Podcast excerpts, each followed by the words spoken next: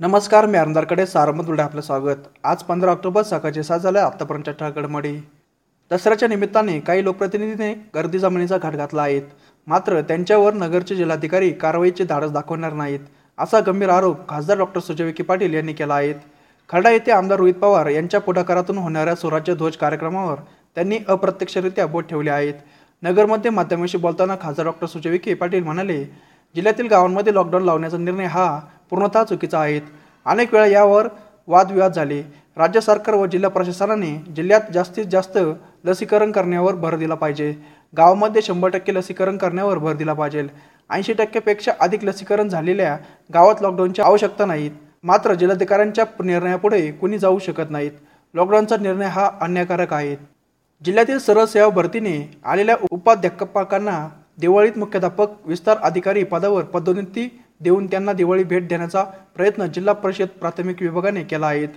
पदोन्नतीसाठी पात्र असणाऱ्या उपाध्यक्ष यांची तालुकानिहाय सेवा ज्येष्ठता यादी प्रसिद्ध करण्यात आली असून यादी अंतिम झाल्यावर पदोन्नतीची प्रक्रिया पूर्ण करण्यात येणार आहेत जिल्हा परिषदेत सरळ सेवेने भरती झालेल्या उपाध्यक्षांना पदोन्नतीने देण्याची प्रक्रिया सुरू केली आहे. सेवा ज्येष्ठतेनुसार पदोन्नतीसाठी पात्र असणाऱ्या उपाध्यक्षांची यादी प्रसिद्ध करण्यात आली असून त्या यादीवर सध्या हरकती घेण्याची प्रक्रिया सुरू आहे. श्री साईबाबा संस्थान विश्वासात व्यवस्थापन शिर्डीच्या वतीने आयोजित केलेल्या एकशे तीन वा श्री साईबाबा पुण्यतिथी उत्सवास गुरुवारी उत्साही वातावरणात सुरुवात झाली. उत्सवानिमित्त श्री साईबाबा समाधी मंदिर व परिसरात विद्युत रोषणाई व फुलांची सजावट करण्यात आली आहेत उत्सवाच्या प्रथम दिवशी पहाटे साडेचार वाजता श्रीची काकड आरती झाली. त्यानंतर पहाटे पाच वाजता श्री साईबाबांच्या प्रतिमेची व श्री साई सच्चतिरीत व पवित्र ग्रंथाची मिरवणूक काढण्यात आली. रावरी तालुक्यातील केसापूर येथील शेतकऱ्याच्या हातात सहकारी संस्थेची कर्जाची नोटीस आली आणि त्यांनी झाडाला दोरीच्या साह्याने गळपास घेऊन आपली जीवनयात्रा संपवली. दुसऱ्या दिवशी बुधवारी सकाळी ही घटना उघडकीस आली. केसापूर येथील शेतकरी महादू साधू कोतवाल वय ब्याऐंशी यांनी दोन दिवसापूर्वी केसापूर सोसायटीचे थकीत कर्ज भरण्यासंदर्भात नोटीस मिळाली. आता हे कर्ज फेडणार कसे? याच चिंतेत ते दोन दिवस हतबल झाले होते. मंगळवारी रात्री उशिरा ते घराबाहेर पडले.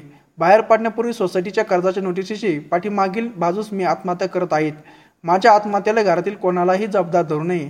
मला सोसायटीचे कर्ज कसे फेडायचे हा प्रश्न असल्याने कर्जापायी मी जीवनयात्रा संपवित असल्याचे लिहून त्यांनी आत्महत्या केली. राहुरी तालुक्यातील बेकायदेशीरपणे सावकारी करून पाठणी व्याज वसूल करण्यात आले. तसेच व्याजाची रक्कम दिली नाही म्हणून ज्ञानदेव शेळके या शेतकऱ्यास आत्महत्या करण्यास प्रवृत्त केले. या प्रकरणी राहुरी पोलिसात मानोरी येथील पाच खासगी सावकारांविरोधात आत्महत्येस प्रवृत्त केल्याचा गुन्हा दाखल करण्यात आला आहे. ज्ञानदेव विठ्ठल शेळके राहणार मानोरी तालुका राहुरी हे मानोरी येथील धान्य वाटप सोसायटीत नोकरी करीत आहेत. काही दिवसापूर्वी त्यांनी सावकाराच्या जाचाला कंटाळून विषारी औषध घेऊन आत्महत्या करण्याचा प्रयत्न केला. सुदैवाने या घटनेतून ते बचावले आहेत. या होत्या आतापर्यंत ठळक घडामोडी. सविस्तर बातम्यांसाठी वाचत राहा दैनिक सारमत किंवा भेट द्या देशदू डॉट कॉम या संकेतस्थळाला. नमस्कार.